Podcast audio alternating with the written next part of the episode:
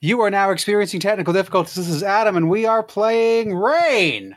Uh, kind of. This is sort of going to be a, a session 0.5 as we finish up our characters, catch uh, Dan up on the um, choices that the other players have made about the company, um, and just generally have some shenanigans as we figure out what this whole campaign is kind of going to be about, or at least what the company's about, until I do terrible, terrible things to them.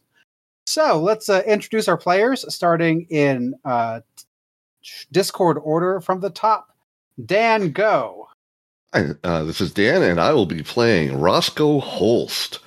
I swear to God, the random j- name generator generated a Holst for me. Go back and listen to the mic- uh, the mic- uh, microscope sessions if you have any idea, uh, want any idea what that's about.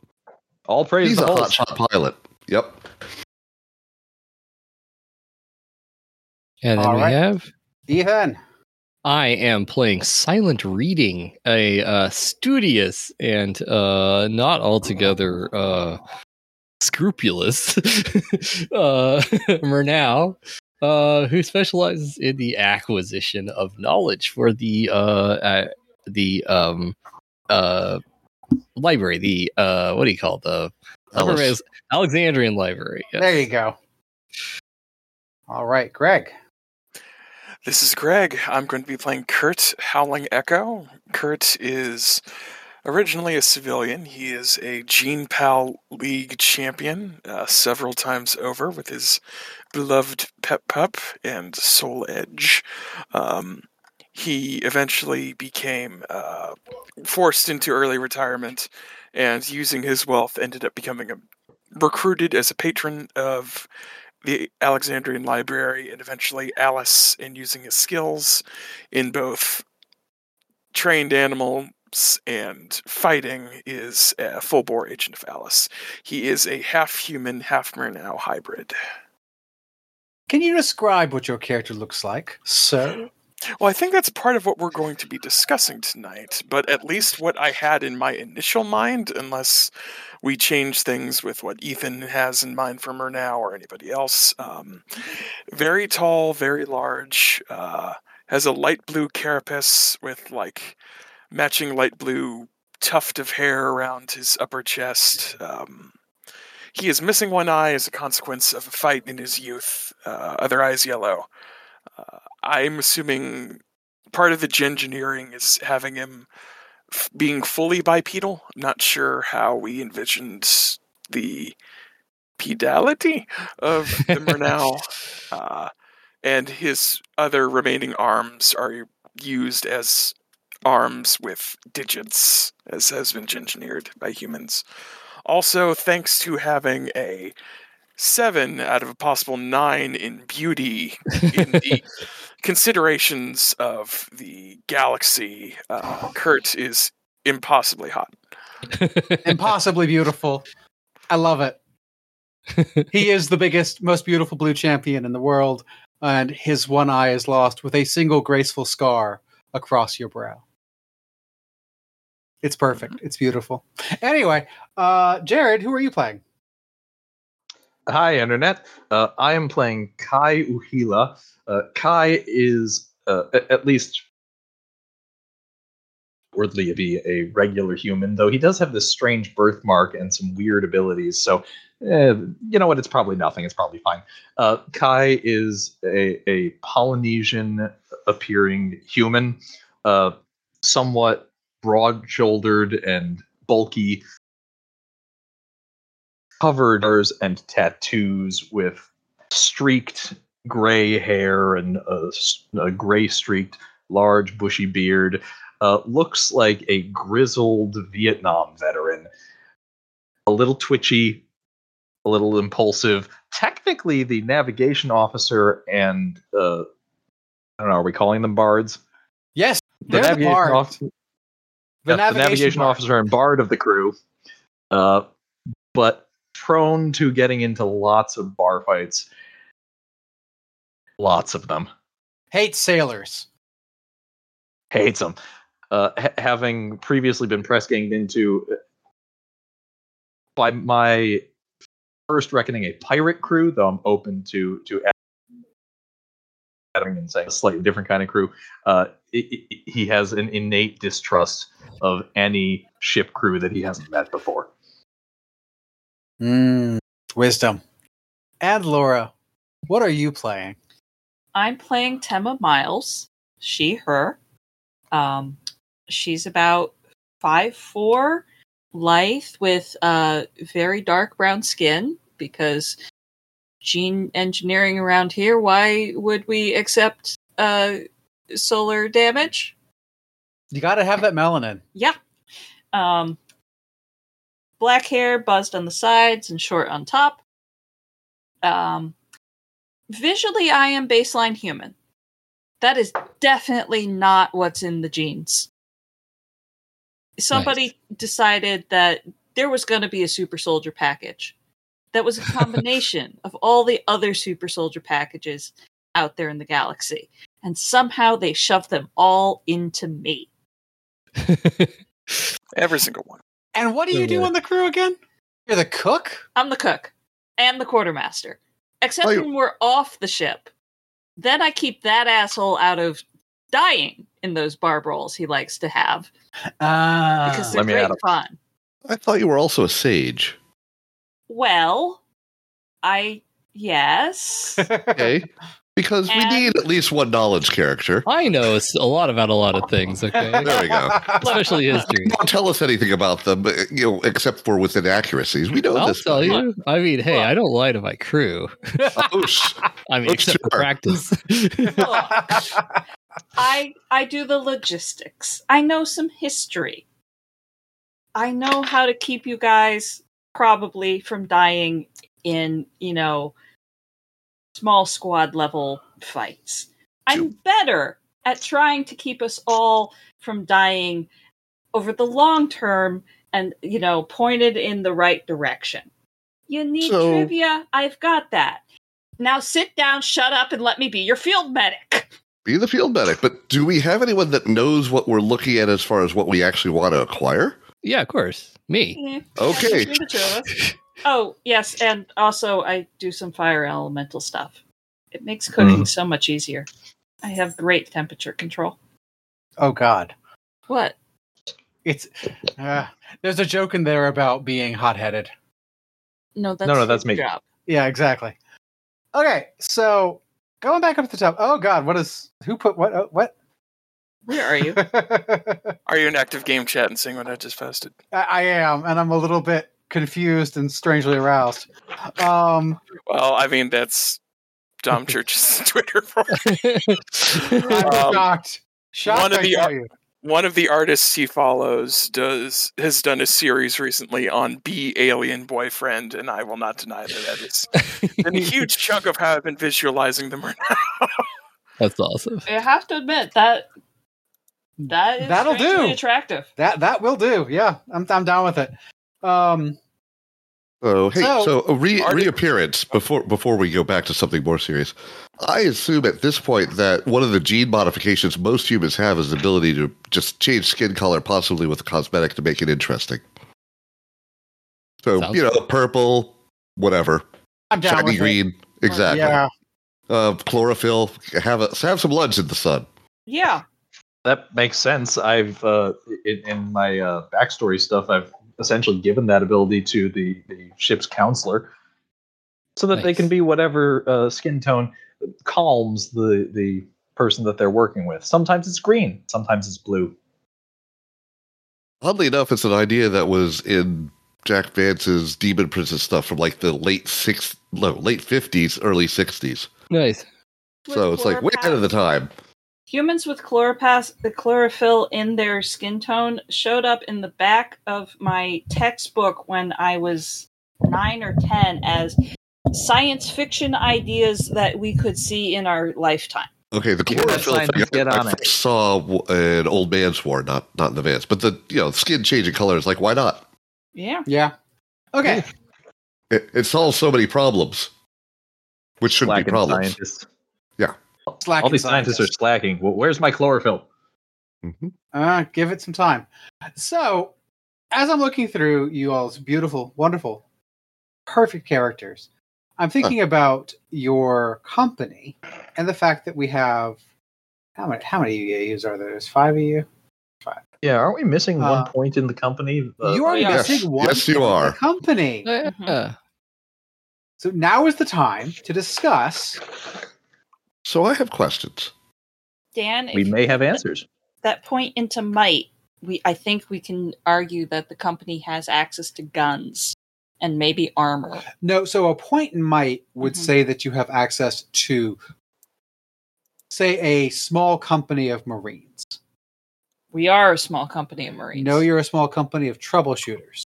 So You see trouble, you shoot it. Shoot it. Yeah. this, this is my question: Is the company the Alexandrian, which has a massive organization not under our control, It or is is the not. company this ship? Are we an independent contractor to the Alexandrian, or just we operate independently because that's how the, the units operate? It I is think the, s- it is the second. Okay. Um, looking at it from a game mechanical term, companies can exist as independent units of other companies. Okay, and that's where we are. Cool. That's where you are. I, I thought it was something like that. Just wanted to confirm. So before we talk about where we put the point, what is our mission statement? Because I assume it's the same for all of us. We'll get there.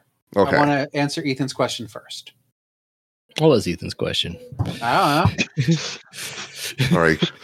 Did somebody Why is Ethan the- speaking in the third person? I think I think my question was like if you have a like if a zero point in in a in a company thing does not does it like like the the the player character group is not one of the points Correct. right. is what I'm saying. So like if we have a zero point in something doesn't mean we can't go kill people. It just means we're going to be the ones who go kill people. We don't have guys to do that for us. It's also worth noting there are actions that can be taken to temporarily boost uh, the Mhm. company stats. Yes. I, I started looking at them. Uh, then Which my eyes involves started spending crossing money. Yes. Not always. I, I can. Well, do no, with, it's, it's one of the options to fire. hire mercenaries. Well, Yeah. Okay. So to increase might, you have to like inspire people or pay them. Um, to increase influence, you have to inspire people or intimidate them, um, and like to join you. The one that you cannot do without is sovereignty. Yep. No company exists with a sovereignty of zero because then there's no reason for you to be together. What's our sovereignty at? Two. All right. So what are the stats that we have at the moment? So at the moment, you all have an influence of one, a sovereignty of two, and a treasure of one. Um, and the- and there's treasure- more than one other stat, right? uh, yes, there's also might and territory. Ah. Um, right. So I'm well, the way I'm envisioning it is territory in a space fantasy setting that we have all created willingly together with with pocket monsters and mecha is um is going to be a base of operations um so that su- such that if you all had a carrier ship that the Hypatia could dock with that would be one example of territory 1 if you all had a large um US naval US Navy style naval base that the Hypatia could land at and you all could draw resources from. That would be territory two. If you all were drawing f- directly from the resources of, you know, the Alexandrian Library's organization at a manufacturing planet, that would be territory three. And Yep. then to get to territory five, which is as high as it typically goes, then you're talking about a multi-planet organization that's all doing what you want it to do at the moment. So what's what's changing with the setting is not the relative power levels, it's the scale. Mhm. That Okay. makes it feel like my vote would be a point of territory. Well, do I- I- we? I Do will we- say if a other if another company comes at you with might and you cannot defend, It's not good, and you're gonna lose you territory. get fucked. Yeah. True, true. I would think might would make more sense given some of what we've said about how Alice operates and how we as a crew are operating. You know, we're not outwardly operating as agents of Alice. We're not saying, "Hey, everybody, we're the CIA." We're pretending to be a, a freighter that isn't worth anybody's notice. And although the uh, intelligence Freighter. service is an open secret, they are technically an espionage entity. Mhm. hmm Right. would- So Why would the freighter company have Might One? Marines for Pirates. protection from pirates. I mean, that's my job. Yeah, they're the Yeah, people that you Marine. tell to go fuck up those guys. That's fair. Yeah. Right, a security personnel. Yeah. Right. Okay. I I also think we will need to get um, our sovereignty up to three at some point Can you I explain think why? indeed, but Be- because getting reasonable, typical loyalty within a CIA outfit makes our life much easier when we don't have Uh-huh. to worry about somebody selling us out. so we don't have to worry about the Tinker Tailor, you know, betrayal reflection kind of stuff. Y'all Not all the time. Oh, right. Oh, come on. What's the point of ple- being an intelligence apparatus if we don't have to deal with double agents? Um it's less stressful. We We don't really sign up This is for what we need dust mode with everything else that's going to be going on. Dan. Dan, buddy, with all due respect, did you really sign up for an Adam game and expect not to be stressed? No, but I just, you know, that's one of the ways we don't need to be stressed. So it sounds like we're going. my time. I'm just figuring lots of body horror, it'll be fine. So it sounds like we're going might one. Cool. Um, maybe. It's up to Dad.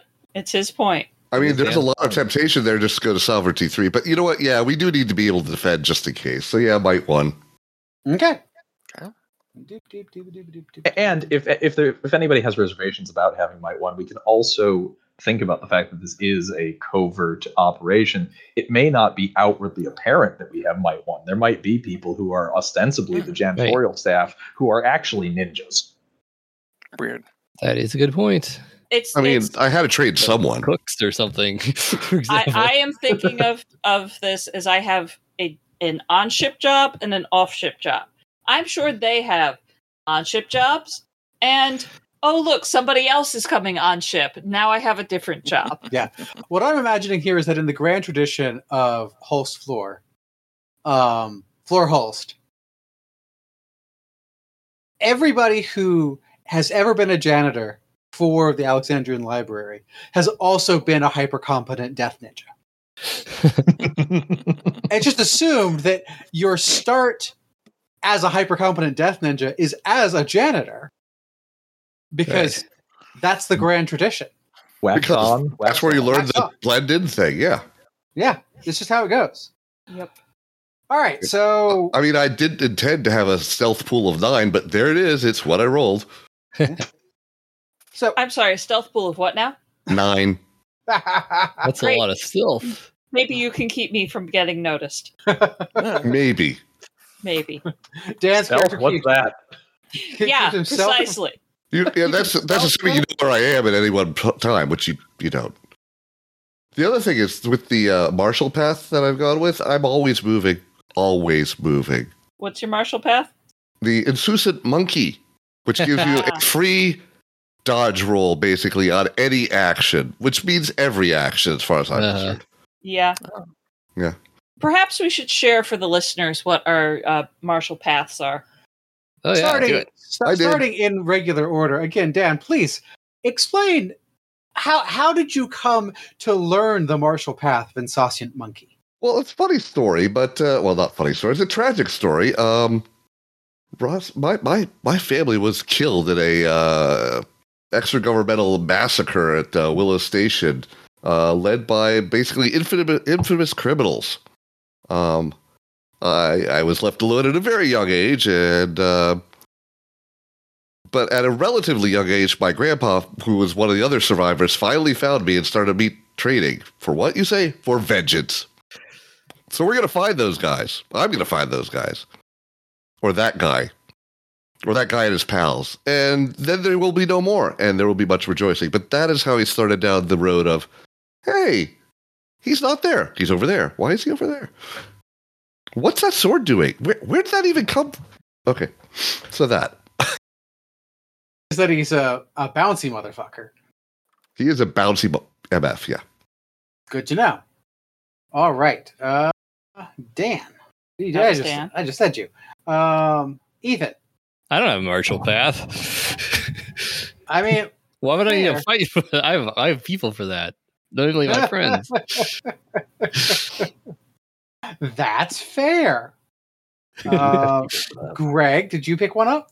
Um, I also do not have gene pa- uh, martial paths because I have gene pals, my own fighting capacity, and my mouth to fight.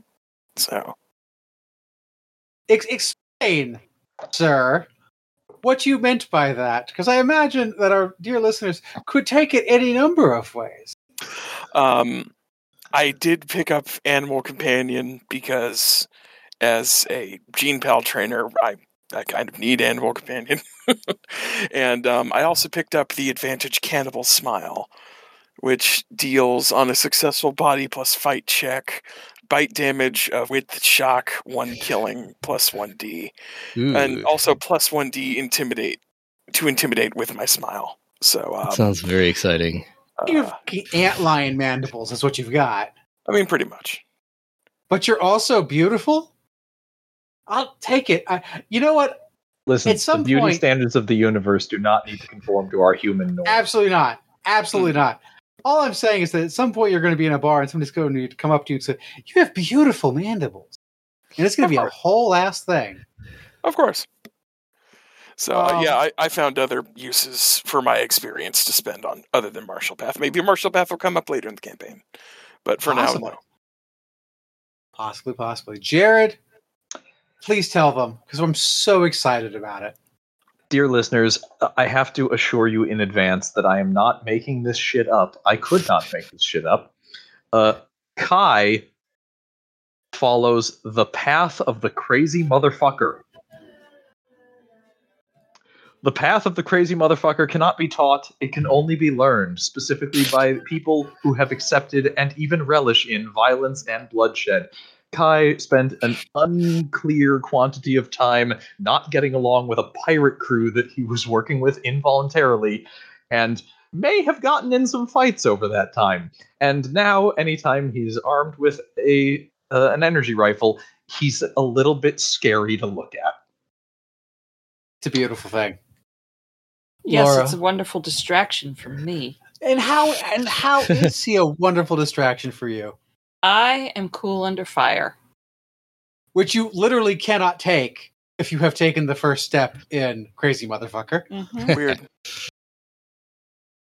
um, yeah, I don't get angry, scared, confused, conflicted, or anything else when violence happens. I get the job done. I have been trained with weapons since, uh, well, probably before most people should be handling knives for cooking. I mean, like it's any different for you. well, no, but that's not the point. the point is, I could probably disassemble a gun about the time I was age five yeah, that's super fucked up. And put it back together without extra pieces. Are you a child soldier? Yes, Okay. I've gone over this. Okay. I'm I just- mean, they didn't put me in a war, but I was definitely trained. You're a warrior monk. Speaking of Yes. Star Wars, You're a warrior monk. Yeah, You're adjacent to a child soldier. I was thinking the Mandalorians, but you know, there's not much Don't say that there. word. We'll get DCMA'd. You already said. DMCA. Whatever. You already said. I'm trying to avoid it. All right. Ugh. Uh, anyway, this is how I shoot people while I'm giving you all first aid. it's true. Seems like a Uh, choice. Yeah, somebody's gonna do I'm it. just saying, are we not all child soldiers? At least, you know, Roscoe's training began when he was uh, bef- younger than 12. Well, I I mean, Kurt Kurt was a street rat, so uh, Ah, a, self, a, self, a self-trained child soldier. Well, Yeah. that's the worst kind. Yep. Yeah, likewise with the the street rat, and and since Kai is so scarred and graying and with weathered, uh, and it's unclear whether he's fifty or really rough thirty five. I I can't answer whether he was a child soldier because I'm not entirely clear when his fighting career started, and frankly, neither is Kai. Let- Let's just be clear. I have a veteran warrior from being raised wild. It happens. It happens. she was raised Isolated- by human isolated- wolves. Isolated weapons cults are a thing. Human wolves. Um, Okay, but but in a setting with gene engineering, human wolves might be a thing. I Human didn't say that. Definitely are a thing. You know, if people want to imagine furries as not being suits, that seems fair. I think that was that happened pretty darn fast. Yeah, that's probably the first thing that happened. So let us let us Early return. adopters. Let us return for a moment for to your crew hmm and talk to me a little bit about whom you have chosen to have as named members of the crew. So that's going to be important later. Uh, Dan, have you had a chance to think that through? Oh, yes, yes. I obviously haven't checked the, the document. Uh, da, da, where is it? Roscoe's current posting is to the Hypatia as a senior pilot, and he was more surprised than anyone that after a few months, he had fallen into a romantic and otherwise entanglement with the ship's, I don't know, legal counsel for negotiating dock rights or embedded journalist, union representative, some sort of, you know, bleeding heart type that's not actually on point for our mission but takes care of the crew. And we'll, we'll just call her Gracie Swalterbig for, you know, because it, it fits. Nice. As far- Because, you so, know, this is how I'm imagining Gracie. Gracie is not a Gracie. Gracie's a fucking shark. She's a longshoreman. She's a union organizer there you go. and works with Alice because Alice is the least evil organization she can find to work for. That is, yes, that's right. Not not evil, Least evil. least evil. I mean, you got to go somewhere. And somehow she ended up in the CIA part of it. Well, of course she did. That's where the union is the most important. Hmm. Guess who argues with you about when the security folks have to have mandatory breaks? Mm-hmm. No, they should have mandatory breaks every six hours. Weirdly, Roscoe is never standing anywhere near her when these discussions take place. Ever. I- or at least should- you don't see should- him. They should have breaks ever, as often as they need them. If you don't have breaks and get enough sleep, you're very ineffective as fighting people. She's very. She hates arguing with you. I agree with her. That's why she hates arguing with you. I'm sorry, sweetheart. Did you want a fight? And then she backs down because you're a terrifying death I, machine. I can do. I can try and do verbal fights. Verbal fights are hard, but I can try. exactly. Don't wait. Don't you ha- don't, don't you not have native uh, fluency in any of your languages? Are you sure you can do verbal fights? I don't have a master die in any of my languages. I have five dice in both my native language and the common trade language.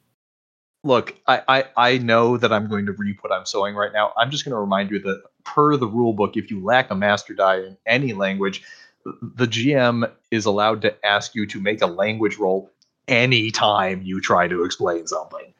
Oh, I know. I know. That's why I punch things a lot. It, it is, it is in that random roll that got her this ability. Yep. Yeah, that's pretty great. Um, Ethan, who is on the ship with you? And describe how the engineer is yours. The engineer folk. No, Okay. No, that's Yes. me. mine's my brother, who's what the fuck also is your brother doing here?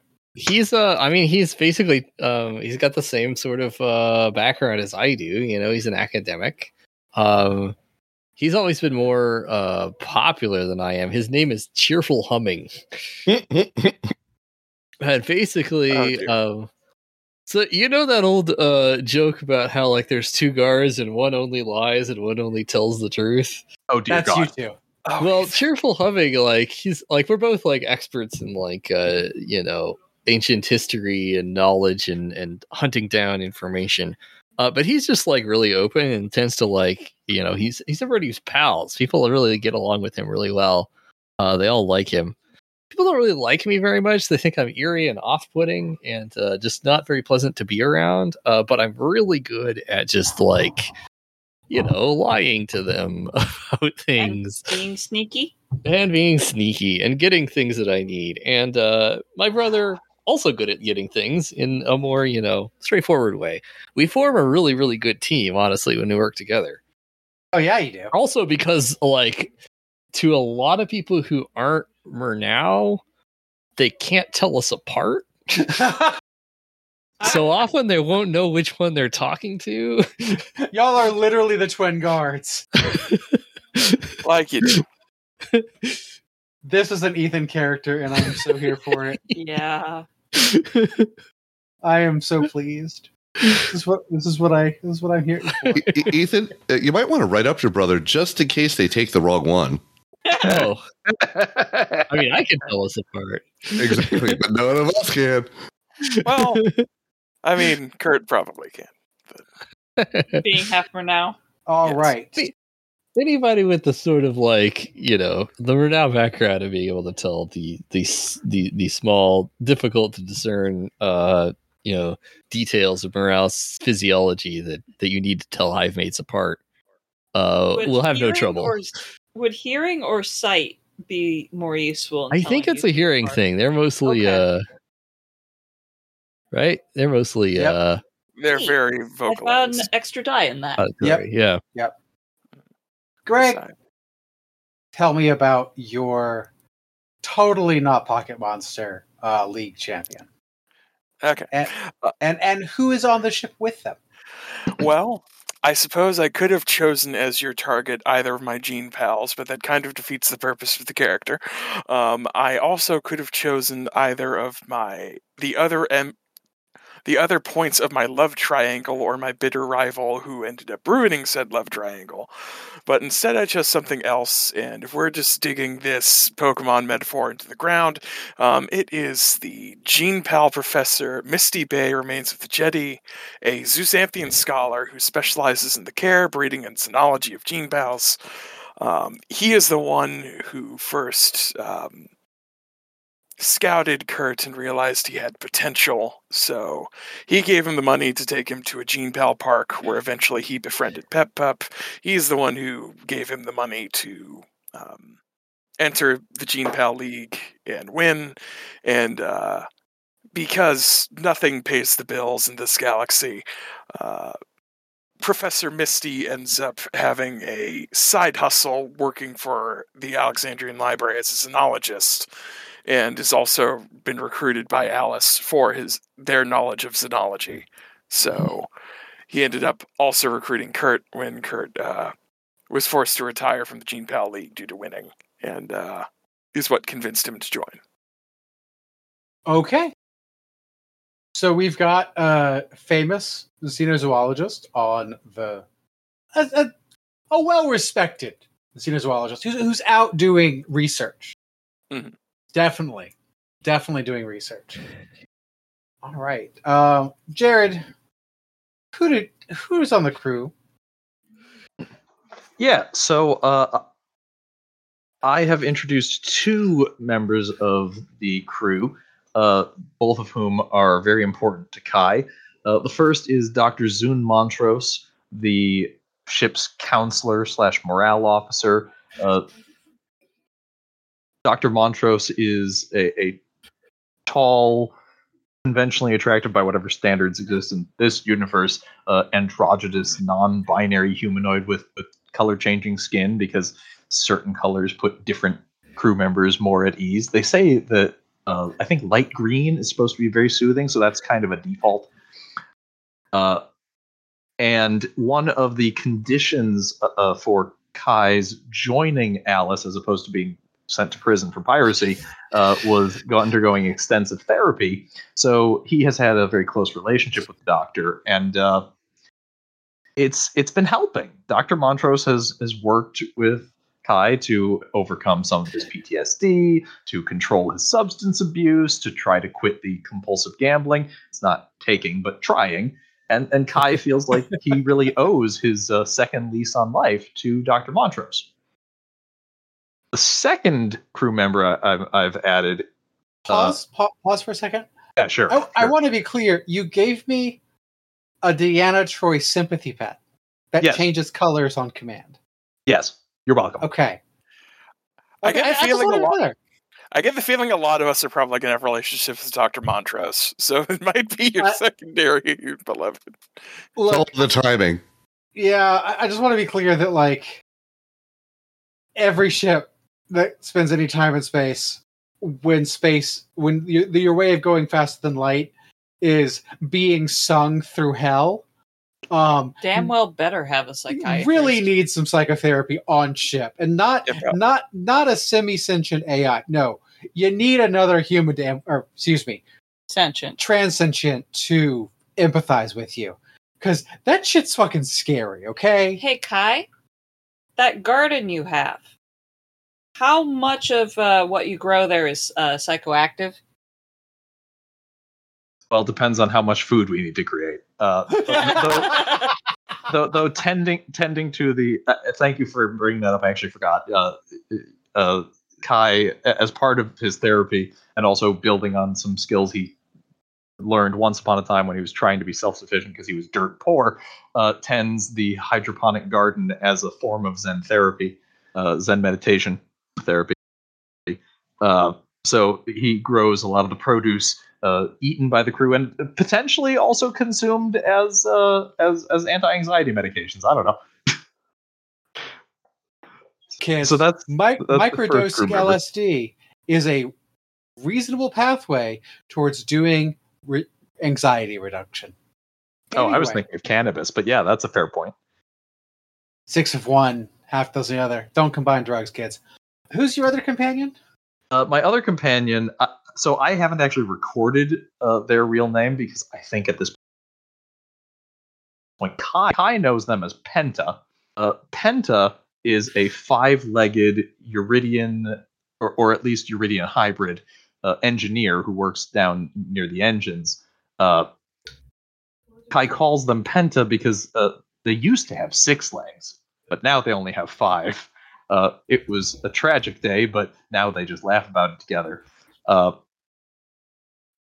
Penta probably has some sort of derogatory, but like lovingly so, nickname for Kai as well. Adam, I invite you to think of one. Uh, Kai, spends. Kai spends a lot of his free time down in engineering because the soft thrumming of the engines uh, on some level reminds him of the waves crashing on the shores of the islands of his home planet. So it's actually kind of relaxing. And after spending enough time there, Kai and Penta grew close. They became drinking buddies. They share stories. They uh, play board games together or try to. Kai has a really hard time with Uridian board games because they don't have the same sensory organs. Uh, but he's trying, and it's nice. Nice. That. All right, and uh, Laura, who the hell did you bring on this ship? Libby. Libby. Libby. Libby, um, well, we picked her up about two, no, probably three planets ago. Um, she's scrappy, tried to pick a pocket. Um, mm, she needs to work on her pickpocketing skills, but she's much better at um, helping out in the engineering department. Is she still picking pockets? That depends on how often um where did names silent reading um is willing to work with her. Hilarious. Uh-huh. Yeah, but you know that could have been me and that's not going. To be, yeah, okay. Yeah, so, you know, somebody else helped me out and got me into the Alexandrian and I'm paying it forward. We just haven't hit somewhere I can hand her over to the recru- recruiters and the medical Slash foster agency. slash. The doctor really needs to give her a full workup. God, what is it with this group and s- child soldiers? Jesus. All right. I am on. Yeah, there it is. Um, so yeah, that that is sort of. Uh, I'm sure we'll come up with other NPCs for the the Alice uh, Agents of Alice company as we need them. But those are sort of the core NPCs. I mean, I'm Uh, sure there's a ship's librarian. I mean, there has to be. There has to be. It's not you. No. Yeah, but I was, I was saying that to Laura. Um, Somebody with better lore. Somebody come up with a name and put them on the out the the company sheet Hmm. as a note. It doesn't really matter what their name is. I would like them to be Euridian because that sounds funny to me. I forget the the naming convention for the. They don't have one. That's They're the only funny. one that doesn't have one. Uh, Wouldn't uh, I was going to say Zuzanthian would be funnier, but as I recall, they're the size of elephants, and I have no idea how one would fit on the fucking ship. Well, we Let's already have not one. That's the professor. How do they fit on the fucking ship? That's not an well. excellent question I don't have to answer. You use the, I mean, they they shard off most of their ancillary organs. Ow! Ow. It Uh, doesn't hurt. It- you- It's something that they learn to do from geckos. Somebody You give me a name so I can write and note the librarian. Oh, hold on. Blaise Pascal. I'm writing it down. Don't spell Um, Blaze the normal way. Put put in some extra letter or something. No. Yes. Spell, spell it like an amber. I don't know. B L E Y S. There. Are you happy? B L I B L A I S E. I That's can't how it's see it spelled. yet. I don't know why not. It's beautiful. That's what they are. So here's the thing. I have a pretty good sense as your friendly neighborhood GM of like what the Alexandrian Library in this cockamamie kind of crazy ass transapient uh xenophilic everybody is turning into one species kind of uh galaxy I'll come up with does. They're a gentle CIA slash Library of Congress slash aggressive acquirers of information. And Their, redistributors. their remit makes sense to me. The fuck are you people doing out here? Acquiring information. Uh, th- we can be more specific than that. As the as the Bucanista, what? Let's see, Ethan.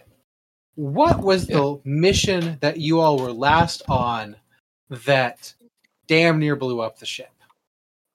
So there was a library. The library is is recently what with the uh, what with the what the what with the course of of, of recent events um, has begun to try to like focus on on what many consider really ancient history trying to figure out where some of these uh new like weird phenomena of like space-time distortions and freaky deaky stuff where it could possibly have originated because it doesn't seem like it's natural. It looks like it's caused by something.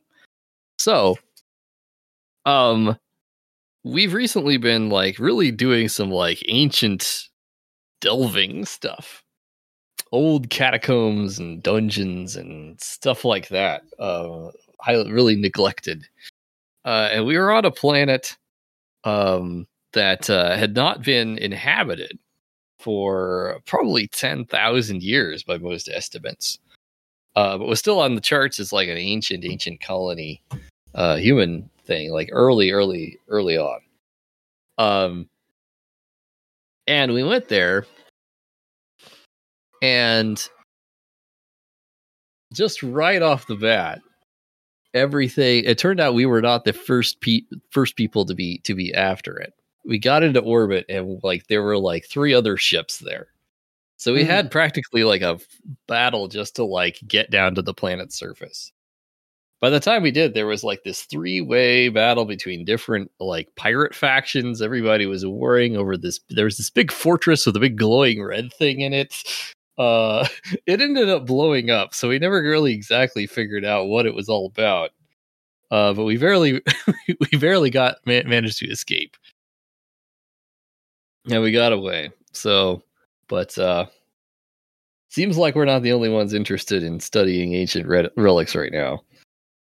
There's a lot of money out there. and it's not all coming from the Alexandrian Library. It is not. Um, do you have a guess of what one of the opposing organizations slash nations slash I don't know rich asshole might be? We're gonna say one of the pirates is uh is funded by a one of the pirate factions is sort of like really uh pretty openly uh funded by a uh by a human uh, Megacorp.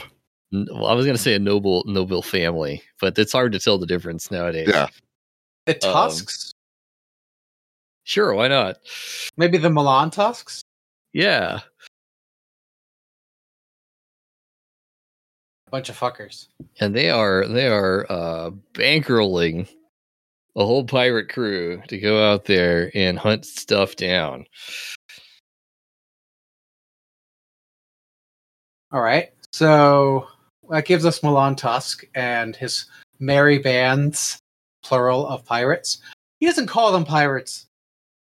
He found a word. He had well, he didn't find it. He paid somebody to find it. Uh privateers?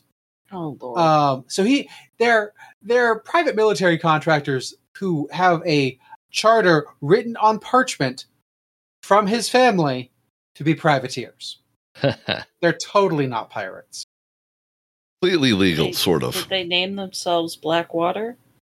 Or no, Sea? that would be very gauche. We're not already gauche. We're pretty gauche. Yeah. Um, On the other hand, Dan. Hmm.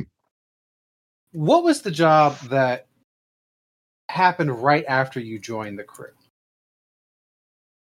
huh? All right, so that was alien planet where a thing exploded, right? hmm Um, this is obviously alien space object that was a lot larger than we thought it was, and it was a lot further away.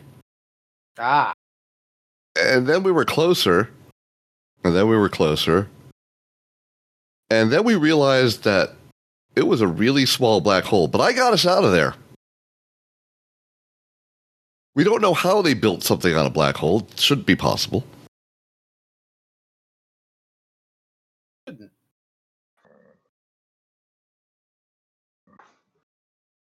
well, I'm glad. Because after after all, Roscoe is indeed the protector of Neo Vegas, as he is known. I love it. It's great.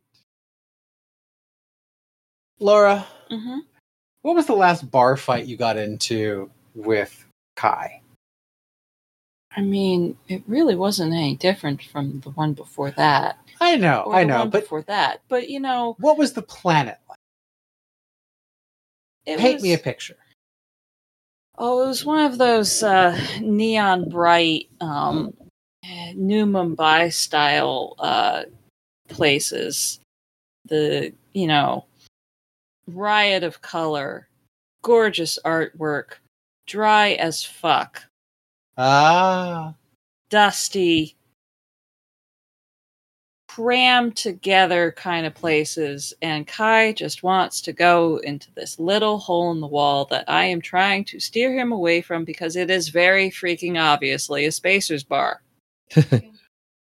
and Kai, why And- did you want to go to the Spacers bar? because it was very obviously a Spacers bar, and I wanted to knock some heads. That not I know, but I just wanted to drink first. I wanted to drink before the bar fight, okay? Can't you get the lady a drink before you all fight? I mean, fuck. I mean, fight. Eh, tomato, tomato. We don't mix the two. Not with that attitude. Can't stay on until after everybody else is knocked out. Fascinating. Hmm. Not with that attitude. well, Greg, as as a final hurrah, describe your triumph as a Gene Buddy champion. Your last big fight. Well, uh, Kurt's last big fight was the final championship, which was probably about eh, two years ago. Um, this was after um, Kurt's most fierce rival, uh, Jared Gerald Tajiri, uh, confessed to the other quadrants of Kurt's love triangle that he had feelings for them and thus destroyed any chances he had with either of them. So, um, deeply upset and already being given some uh, inklings that he was going to be asked to step down, uh, he and Pep Up did not hold back uh, during this final fight. They still speak of the beating that Gerald and his, uh, let me double check the Gene Pals book, care of our friends at Best Pal Brigade. Um, uh, his Soladin, uh, which the Valiant Solar Knights, um, that they got that day as uh, the bitter recompense that Kurt could wrangle from Gerald. Hmm. He got the final cup, but it certainly was not as sweet. Oof. Well, in that case, now that we have a sense of where all of y'all came from and how you all have ended up on this ship together, uh, close to the Sargasso Expanse. They call it the Sargasso Expanse because people go in there and sometimes don't come out, and it's not clear why. Um, let's talk a little bit about the Hypatia and then figure out the goals you all have as a company. hmm So, going from Laura back up the Discord order, describe in a sentence something about the Hypatia uh, with the goal of yes anding. So, Laura, Mm-hmm. uh, given the the description we have now, it's a medium freighter, Mm-hmm. whatever the fuck that means. It has a reasonable amount of internal food production, around twenty to thirty people, kind of tight quarters, Mm-hmm. and y'all are very clearly an independent hauler or small time merchant. Mm-hmm. If you were just standing on our stoop in real life, Mm-hmm. and the Hypatia flew overhead, what would it look like? Um, I would say that it has it, it's a directional ship. Okay. The the there is clearly a front Uh huh. and clearly a back in which most of the cargo space is. Like the entire back two thirds are some form of cargo bay. Mm-hmm. um, that can be, you know, we we can um, move internal dividers around to make different spaces smaller or larger. But it's reasonably modular in the cargo bay, and then off the cargo bay are some of the um, ship internal kind of engineering. And then the um, cockpit is buried deep in the forward section. So we're not like looking at the world through a view Through through plasteel, you're intelligent. and You have cameras on the fucking ship. yes Yeah. yeah no the the cockpit and the um food growth and the the habitation and um, medical bay are buried internally so that we have some fucking shielding between us and space You don't need shielding in space. This is space fantasy. Anyway, Jared, yes and. Well, we have fantasy shielding. no, no, no, no, no. Jared, yes and this. I- I- yes, and which? I don't know. Something in that description. Something in that description. Ah, You can go as micro as you want. You can describe your garden in loving detail. Or not. I'm not the boss of you. No, I'm, I'm going to leave the garden uh, open to interpretation. It'll, it'll get fleshed out as we go. Um, so, I think that the shielding, such as it is, is um, kind of kludged together from a few different systems. It, it's not one coherent set of shields. That's because the the the sh- the ship, the crew of the Hypatia, largely operate independently of the resources of the library, or if it's part of the cover to make us look like we're not backed by a major paramilitary entity. yes. they give you funding, but it's seed capital, and you need to go and be reasonably independent and not dependent on that damn company.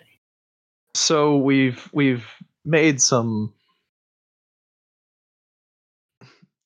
Modifications?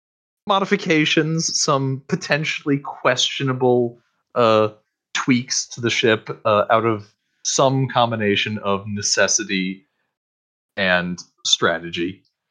Uh, and uh, depending on the day and how people feel, uh, they th- these modifications might be described more as one or as the other. The Hypatia is a little bit kludgy, but not excessively kludgy. Yeah, it's kludgy in the same way as like the Millennium Falcon. Like there there are parts of the plating that have been replaced that are clearly a different color from a different class of freighter. Uh, it, it still works. It holds together. They're not going to leak oxygen out of the hold or anything. It's just it's just a little funny. Just a little off. Fair enough. Greg, yes, and that. Okay. Um, what little say Kurt was able to direct his funding into the ship, uh, he directed into providing better quarters both for himself and for the rest of the crew. Um, so the living space, the living spaces are a bit more comfortable than your standard freighter. Uh, he also insisted on a fairly robust commons room, partially so everybody can relax, partially so it can also be utilized as gymnasium space, not just for the other people, but especially for himself and his gene pals to spar and train in.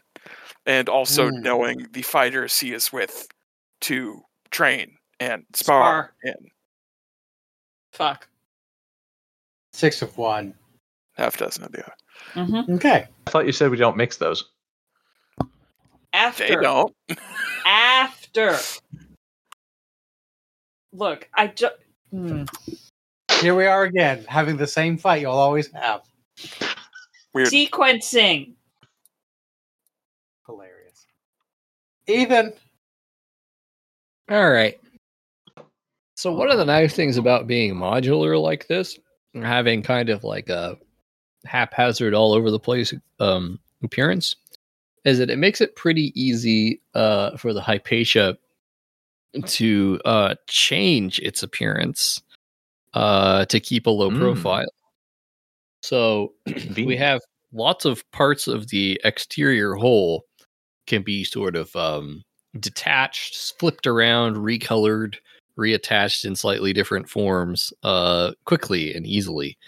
So that uh, if we need to evade, uh, if we need to to to not somebody who might who might have dealt with us in the past they might not be familiar with our with our ship's uh, description. So it's uh it's very helpful for for keeping a low profile that way. And of course, their interior systems, transponder, signal, disguiser things, and such like that to make it work the same way on a you know on a digital signals basis. Hell of a lot more impressive than James Bond's rotating license plate.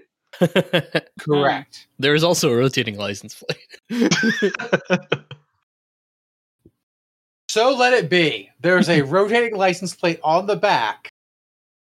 Nobody knows exactly why there's an eight license plate drum that happens to point towards the back or what the fuck a license plate is. But there's a button. There's a button on the bridge that silent reading can press that flips it exactly one step. And if they keep pressing it, they can go all the way around. But you have to remember where you are in the steps because it's not labeled. The button's not labeled. And it's not clear that the license plates are labeled. you got to have somebody go outside and check. Exactly. And Dan,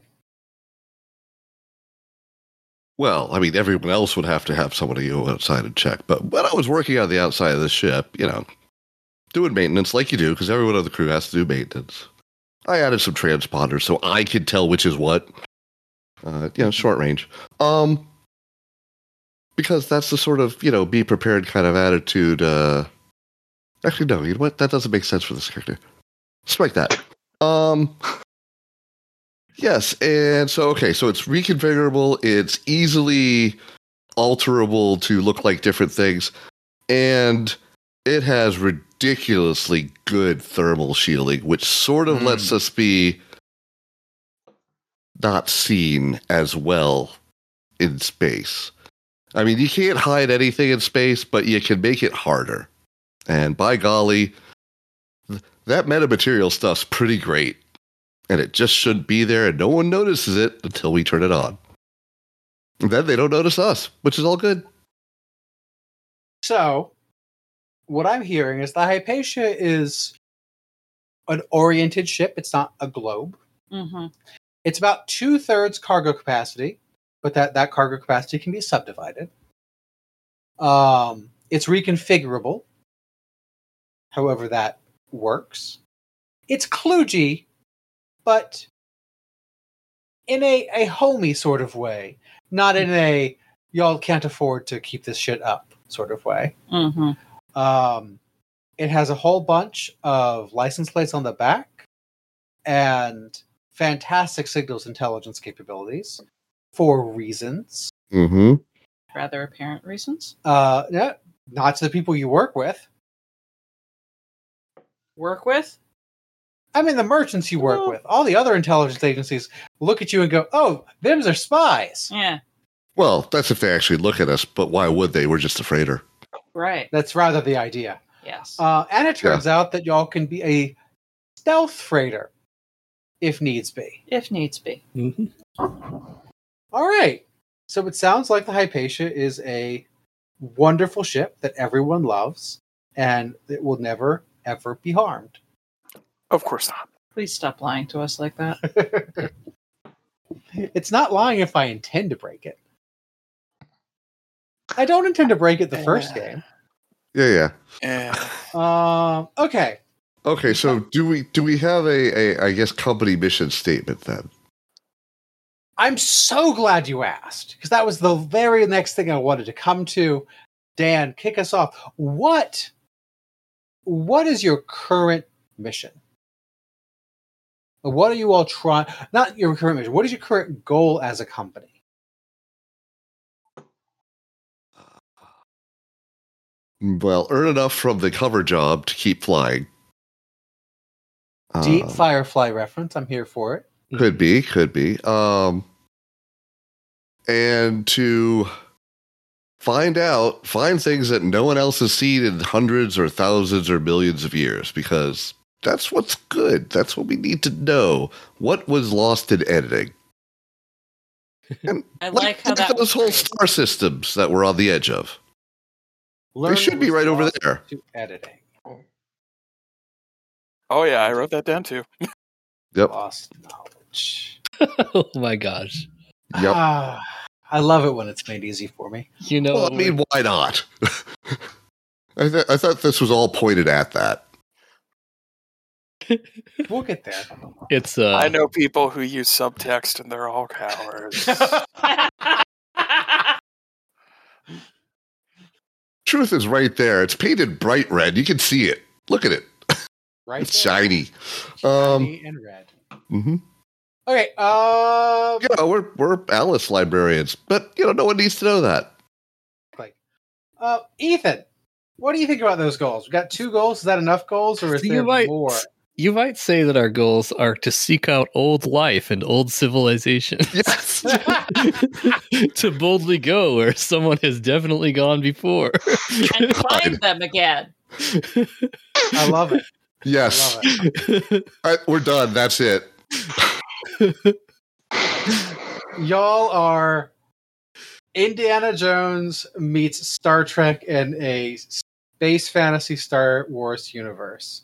Nothing could possibly go wrong. Absolutely. What I'm glad we're situations on the same from under our control? Nonsense. Laura, Yes. how how do you feel about being this belongs in a museuming while also being Star Trek in Star Wars? Woohoo! Well, that's the answer to that. A local library. Hey, the copy Oh, wha- goes to Alice. what are those? What are those little tiny neighborhood library things called again? Little free libraries? Yes, Free library. Those? a little free library in space. Except for the free part, we charge. Sorry, it belongs in a museum in its country of origin. There you go. But All dead, so there's that. Yeah, it's it's a little strange trying to place artifacts in their country of origin when you're studying dead civilizations. Look, dead civilizations are don't have to be in the country of origin. Then we just have to be, you know, very careful not to damage the artifact. hmm Hmm. Yeah, right. seems fair. So, Jared, as I'm picturing this galaxy full of three major, um, formerly separate species, uh, and lots of, you know, smaller one planet species Mm-hmm, mm-hmm. that must sing across the universe to get where they're going. I see in my mind's eye something that looks vaguely and not uh, unintentionally like the Milky Way, with the Sargasso expanse conspicuously towards the like in one of the arms. Why would you go to a planet close to there? What rumor have you all heard about that planet? Oh, interesting. What Sargasso. have we heard about that planet? Refresh my memory because I Oh. don't have the. Uh, no, actually, do I? No, I don't think I do. I don't have the notes from our, our microscopes, uh, microscope sessions. You Uh, do. check, And- check the doc called Nagliatsu in the folder. Oh, hey, what do you know? You're welcome. Thank you, Oh. Greg. You're welcome. Oh, this is exactly what I was looking for. Um, Yep.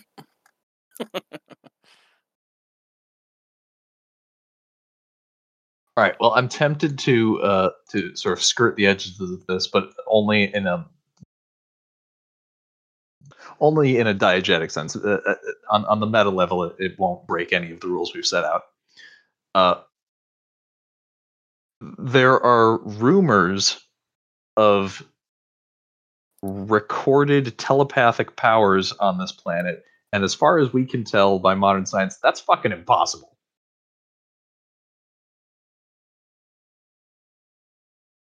Okay, but I mean, we know magic exists. Yeah. You know elemental magic exists. Ah, that's fair. Because one of your crew members fucks around with fire. well, fucks around with thermal energy, so can make ice, can make Ah, fire. Look, making The snow cones are pretty a awesome. lot easier to create heat for me than to pull it away from something else. I'm much better at creating plasma than ice. Okay, Ah. That's fair. Mm, I'm really only working on the plasma when we're on planet. good. Because it explodes. Well, I don't want it to explode, but explosions in space seem really bad. It's true. So, you know, Mhm. I'm working on the induction heating side of this fire elemental work, Nice. at least when we're in space.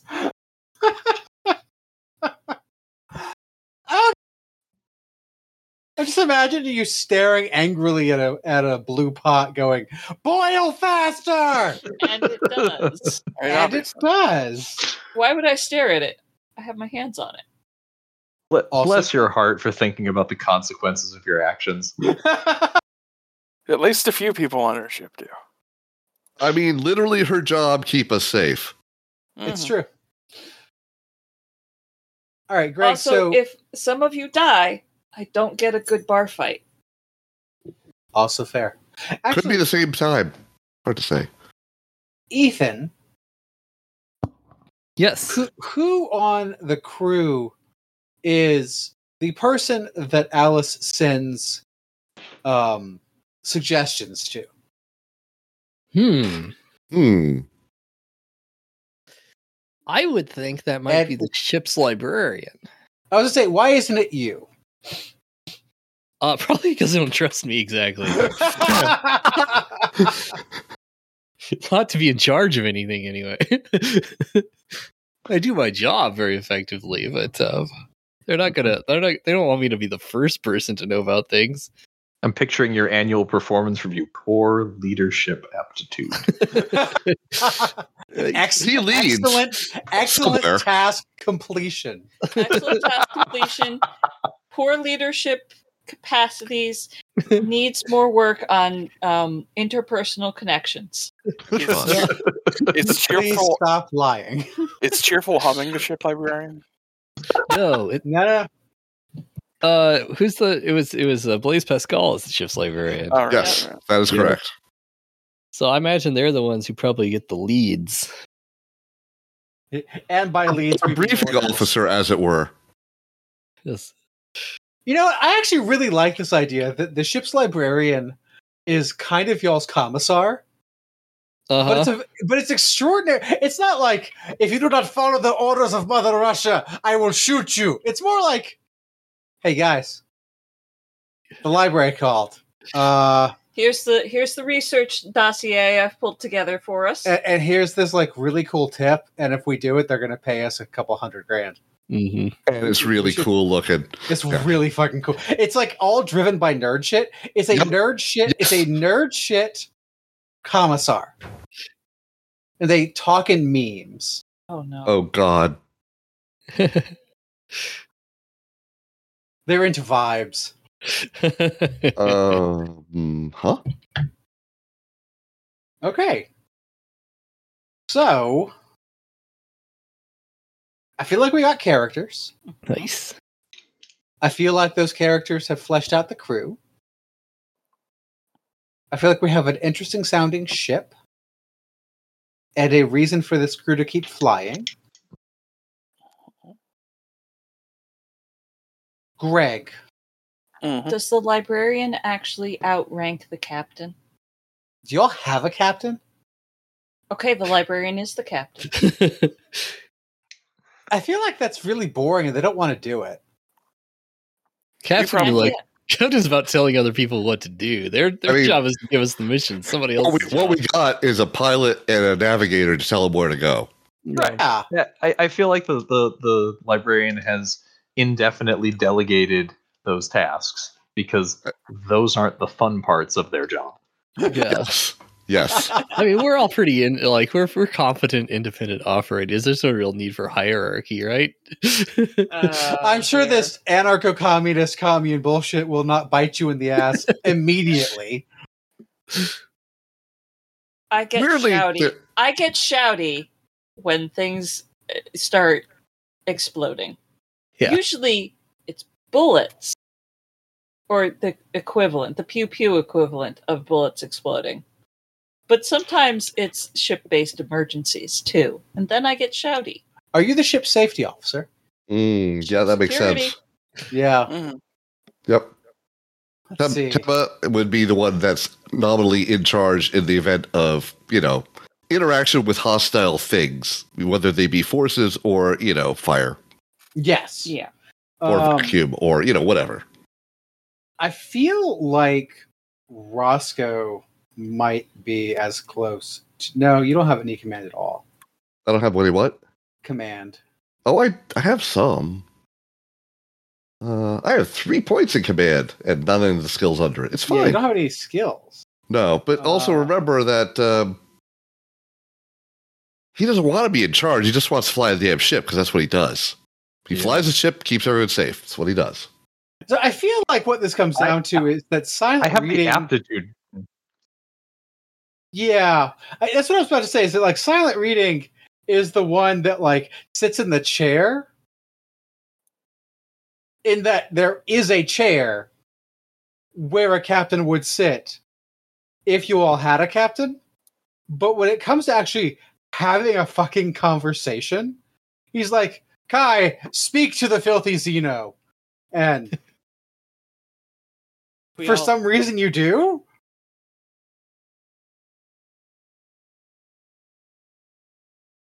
Yeah. Like I, I, I have uh, Kai has the aptitude to uh, take charge of a crew. He he has in fact squad leader as one of the things he has done in his past.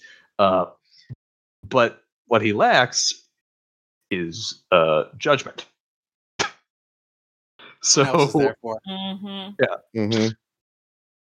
so I think that the system works because uh, if if somebody who is less of an impulsive psycho is deciding what ought to be done and what who ought to be talked to, Kai is good at making it happen. So you're the special weapons, and other people are the tactics. Pretty much What's your command plus inspire? six. Okay, that's You actually have those skills then. Exactly. Yes. Oh, that just- reminds me. Only someone needs to nudge you in the right direction, and then you do the things. why do you have inspire instead of intimidate? Don't ask I have questions. both. Yeah. Oh, okay, never mind. Um, remind the listeners both how we get through wormholes that travel through hell, uh, and how you do it. Ah, yes, that's right. Um, so to travel through the warp gates, uh, which travel through either uh, a dimension or possibly a lack of dimension, the science is unclear. Uh, it's it's very stressful for organic life. Uh, tends to disrupt not just the physical structures of things, but also the sanity of anybody experiencing it. Um, and for whatever reason, the thing that helps keep everything stable, in addition to the actual navigation task, uh, which, whenever possible, Kai takes a somewhat unconventional eyeballing it approach, uh, navigating more by intuition than book learning. Uh, once you've done the, the the physical navigating part of it, you need some form of music to keep everybody from losing their minds. Although Kai knows plenty of traditional sea shanties from his time being a pirate, and those will come up, he, he is also, well, the country of Tonga doesn't exist. Flung future of this setting, but he is what our Earth would recognize as Tongan. So uh, a, a haka or kailao is totally expected and normal. So he scares Dead Space into compliance. You could say that, yeah. It tracks. I'm down. Mm-hmm. Greg, to take us out, um, tell me what was your first ex- like lived experience being on the quote unquote bridge of this crazy ass merchant ship when your ship's bard, cum navigator, starts shouting its space to make it behave. Well, um, going through a lot of things and having experienced a lot, uh, he uh, Kurt certainly hadn't experienced that, but um, there's something reassuring about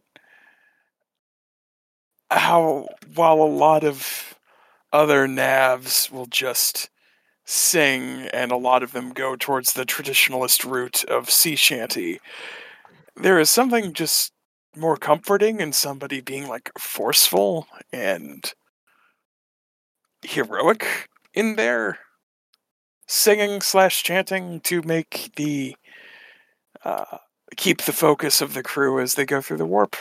So uh, certainly was not what Kurt was expecting through his prior times through the warp, but not unwelcome. Fair enough. So with that, I think we have genuinely come to a good conclusion for our, our session zero slash zero point five. Mhm. Um, any other add-ins, questions, comments, concerns, delightful speculation? Well, okay, so mission is one of the three passions, right? Uh, On the Yeah. character sheet, mission, duty, craving. it is. So that's more of a personal mission. Right, but within the context of what the company is doing, which we now have established. Can I'm still be. kind of drawing a blank on what that could look like. Um, Mine is So- simply acquire valuable materials for the Alexandrian Library. That's what I have down under mission.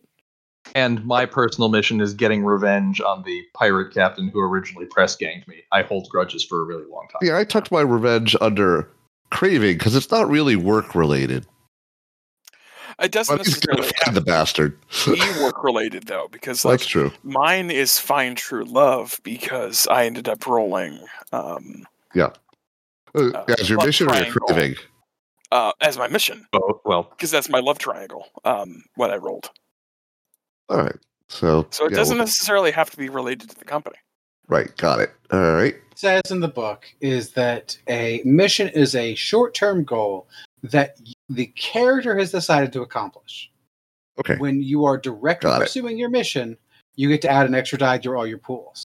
Uh, and if you actually intentionally take an action that jeopardizes the mission, or that cause that would cause you to miss a chance to pursue it, you take a one d penalty to all those rolls.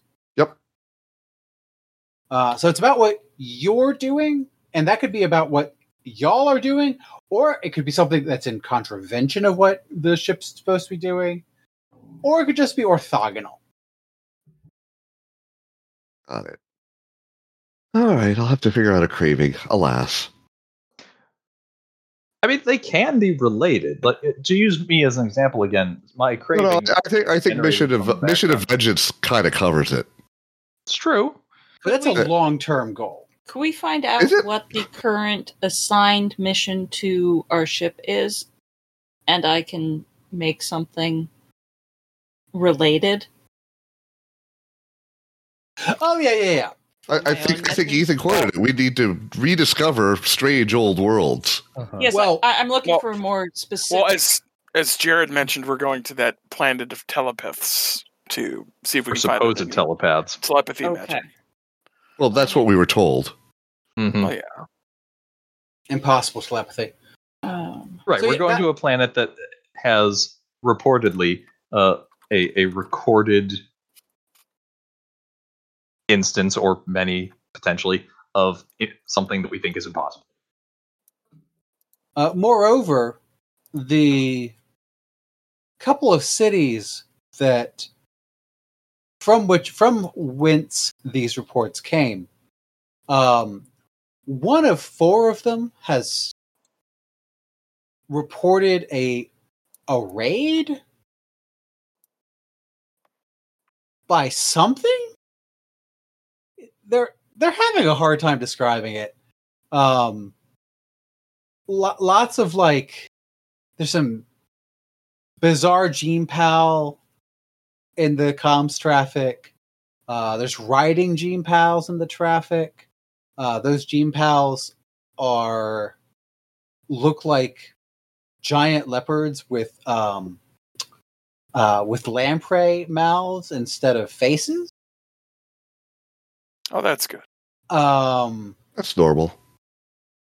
and it was weird. Mo- most of the discussion is about how these guys just appeared, and then by the time the shouting stopped, they were gone. Was it Um, something like that? Did something like that allegedly happen in the library a while ago? Funny you should mention that as uh, your your dear and beloved Blaise Pascal uh, pops out of the elevator up to the bridge. Um, Alice is interested in this because the reports sound very similar to a raid that happened in prehistory. Ah, Um, and they're really interested in finding out why the fuck this random raid on the edge of the Sargasso Expanse sounds like a raid that happened at the library thousands of years ago.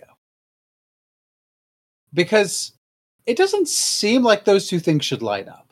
Hmm. hmm.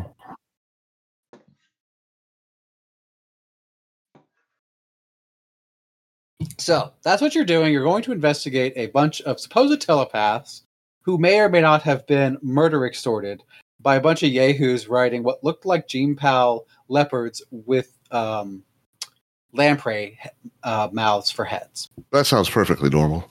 Yeah, it's fine. Yeah. They call them leech cats. Can't imagine why. Wrong. Anyway, So, one last question: the company's name is it the ship's name, or do we have a different name for our company, as it were? uh, you are the Bouquinistes. We are. You are. Isn't that a little bit suspicious for a bunch of merchants? I forget why. Eh. It's the B Squad. Um, also, it's a bookstore, think- They're book stalls book stalls in France. Yes. on the Seine. Correct. Yes. Oh, Buccaneer, not Buccaneer. Okay, got it. Bu- Buccaneer.